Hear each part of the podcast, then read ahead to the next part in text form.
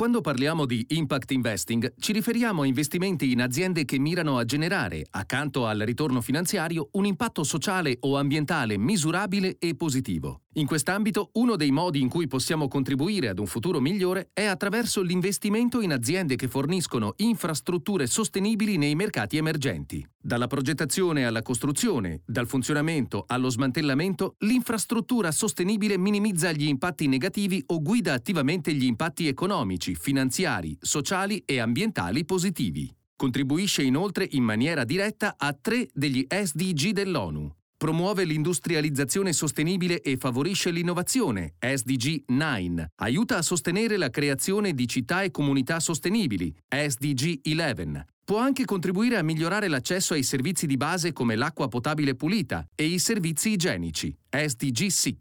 Fare impact investing è positivo per definizione, ma lo può essere di più nei mercati emergenti.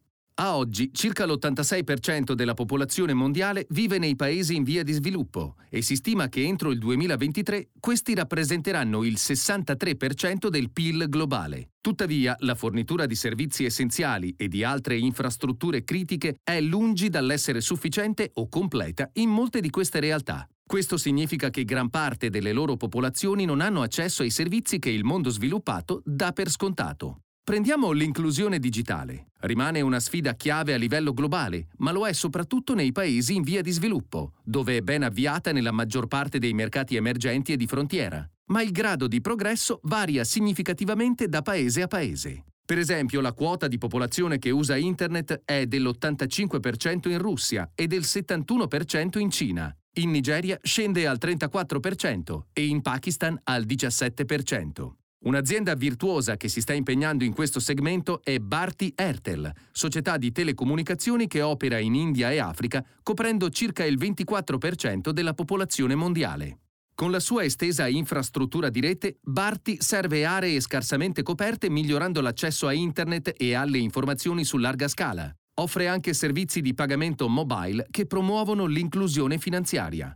La connettività a Internet è ormai fondamentale in una serie di ambiti, non ultimi i servizi educativi e sanitari, e può aiutare a promuovere la crescita economica. Tuttavia, la rilevanza del tema è anche proporzionale alla risposta richiesta in termini di investimenti necessari. Prima del Covid era stato stimato che i mercati emergenti avrebbero dovuto investire più di 2 trilioni di dollari all'anno in infrastrutture, solo per tenere il passo con la crescita del PIL prevista per i prossimi 15 anni. Si può tranquillamente presupporre che questa cifra sia ora considerevolmente più alta. Tipicamente questi paesi hanno fatto affidamento sul finanziamento statale nelle infrastrutture, tuttavia, soprattutto a seguito della pandemia, le finanze pubbliche sono molto sotto pressione e i livelli di debito pubblico sono notevolmente aumentati, rendendo questo più difficile. Diventa quindi necessario e decisivo che al settore pubblico si affianchi quello privato, che avrà un ruolo sempre più importante nel soddisfare le esigenze infrastrutturali nei mercati emergenti. E non solo, questo è solo uno dei modi con cui gli investitori possono avere un impatto positivo sull'ambiente e sulle società.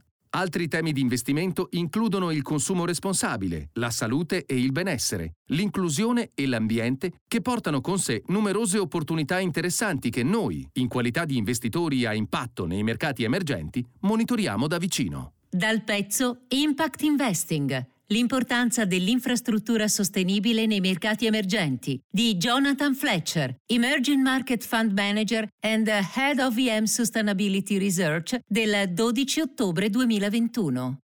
La presente registrazione audio ha scopo meramente informativo e non deve essere intesa quale offerta o una sollecitazione ad acquistare o a vendere qualsivoglia tipo di strumento finanziario. Le opinioni e i pareri contenuti nel presente documento non rappresentano necessariamente la visione aziendale formulata in altre comunicazioni, strategie o comparti di Schröders. Per maggiori informazioni si consulti il sito www.schröders.it.